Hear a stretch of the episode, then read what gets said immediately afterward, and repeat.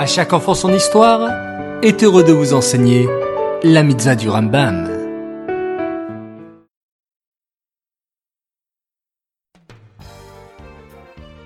Bonsoir les enfants, Erev Tov, Sameach et Chodesh Tov.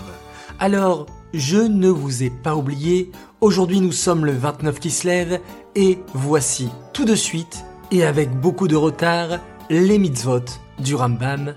Écoutez bien.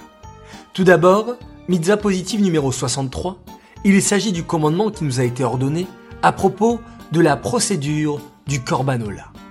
Puis, la mitzvah négative numéro 146, c'est l'interdiction qui nous a été faite de manger la chair d'un Korbanola.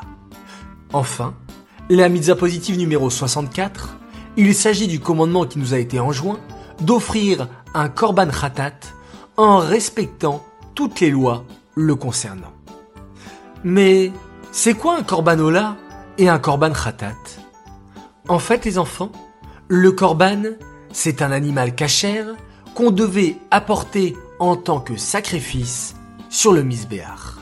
Cependant, il y a certaines fautes involontaires où Hachem demande d'apporter un korban khatat.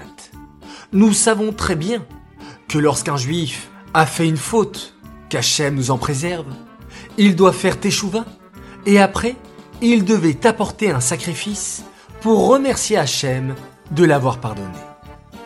En revanche, un korbanola, c'est un sacrifice qu'on offre lorsqu'on a le désir de le faire. Il est parfois offert par obligation, comme pour les trois fêtes de pèlerinage, les chaloches régalim et d'autres occasions, celles qui sont indiquées dans la Torah. Ces mitzvot sont dédiés Louis Nishmat, Gabriela Batmoshe, Aléa Shalom.